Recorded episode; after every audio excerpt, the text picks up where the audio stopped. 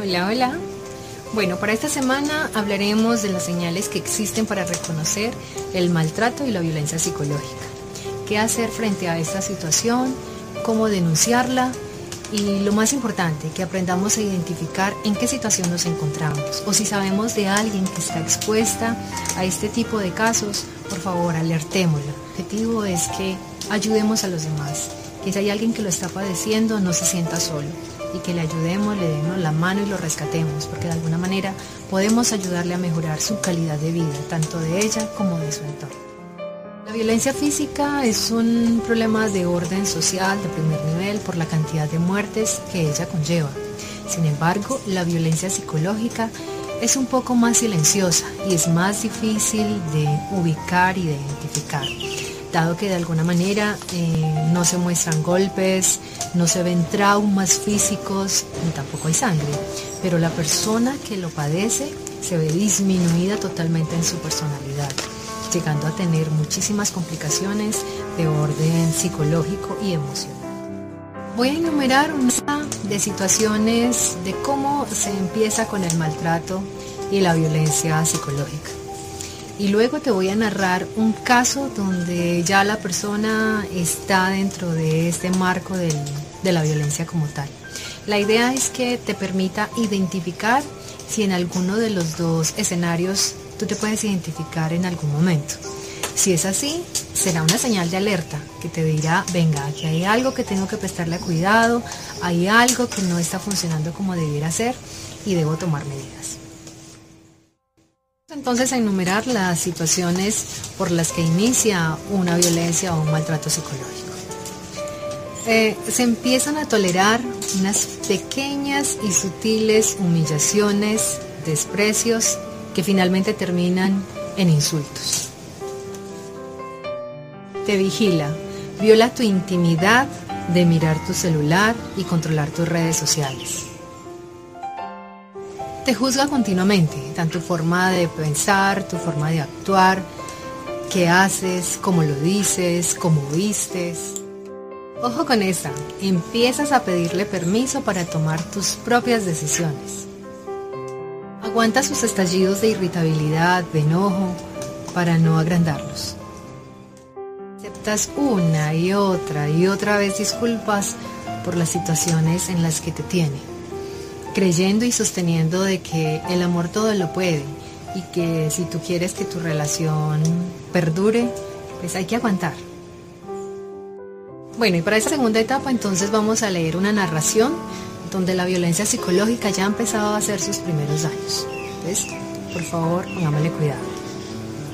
Crees que te quiere a pesar de sus insultos, de sus amenazas, de sus desprecios, porque después llora y dice que se arrepiente que no sabe qué le pasa y te pide perdón, prometiéndote que nunca más lo volverá a hacer. Cuando le oyes decir que te quiere, tu, sensibilidad sale a flor de piel y lloran juntos, abrazados, incluso piensas que tú tuviste la culpa, porque en cierta forma lo provocaste al llevarle la contraria o al reprocharle algo. Llegaste a compadecerlo pensando que fuiste injusta porque es un buen hombre pero no está bien, algo le pasa en su cabeza. Pasan unos días tranquilos y vuelve y sucede, y vuelves a pensar que todo iba bien y que tú lo estropeaste. Lo anterior se convierte en un ciclo que nunca acaba bien, donde la desvalorización y la culpa son los protagonistas, donde la persona llega a creer que todo lo merece, duda que alguien más le pueda querer y que ese es el precio para no estar sola o solo y para ya ir terminando el ejercicio que estábamos adelantando, quiero preguntarte cómo te fue eh, en el momento de identificar las diferentes situaciones que les narré. ¿Alguna de ellas te identificaste o pudiste identificar a alguien que esté pasando por esa situación? En caso afirmativo, por favor, no te dejes maltratar más. Nadie merece que lo traten así de esa manera. Si hay alguien que te maltrata, te humilla e intenta controlarte, esa persona no cambia de la noche a la mañana si no recibe un tratamiento y muy seguramente lo seguirá repitiendo.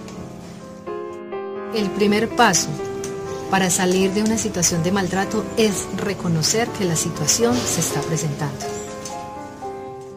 recomiendo los siguientes pasos. En primera instancia, denuncia a la persona que te está generando este maltrato o violencia psicológica. Puedes hacerlo ante las entidades o las autoridades eh, en tu país o en tu ciudad.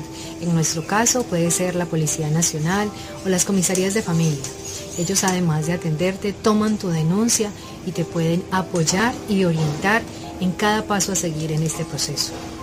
Segundo, si puedes, por favor, Consulta a un terapeuta profesional que te permita orientar en cómo debes manejar y cómo debes enfrentar este maltrato psicológico. Esto no se llama debilidad, esto es ser valiente y eres una sobreviviente que tiene todo el derecho de rehacer tu vida, de volver a tomar las riendas que en este momento habías perdido el control. Tercero, dedícate tiempo, ámate, Busca una nueva entretención, busca un grupo de apoyo, toma unas clases nuevas, busca tu familia, sal con tus amigos, socializa. Es el momento para nuevamente retomar todas esas cosas que por algún momento, alguna causa tú estabas dejando de lado. Es muy importante. Bueno, recuerda que eres una persona valiosa y mereces vivir una vida sin miedos y en tranquilidad. Espero que les haya gustado el tema de esta semana. Les agradezco que compartan este video con tus familiares y amigos. Eh, si no te has suscrito, aprovecha de una vez y te suscribes. Dale me gusta. Bueno, eh, solamente me resta decirle que ese es el momento de romper todas esas barreras, superar los miedos y ver que la vida solo hay una y hay que disfrutarla en paz y en tranquilidad. Ámate mucho. Chao, chao.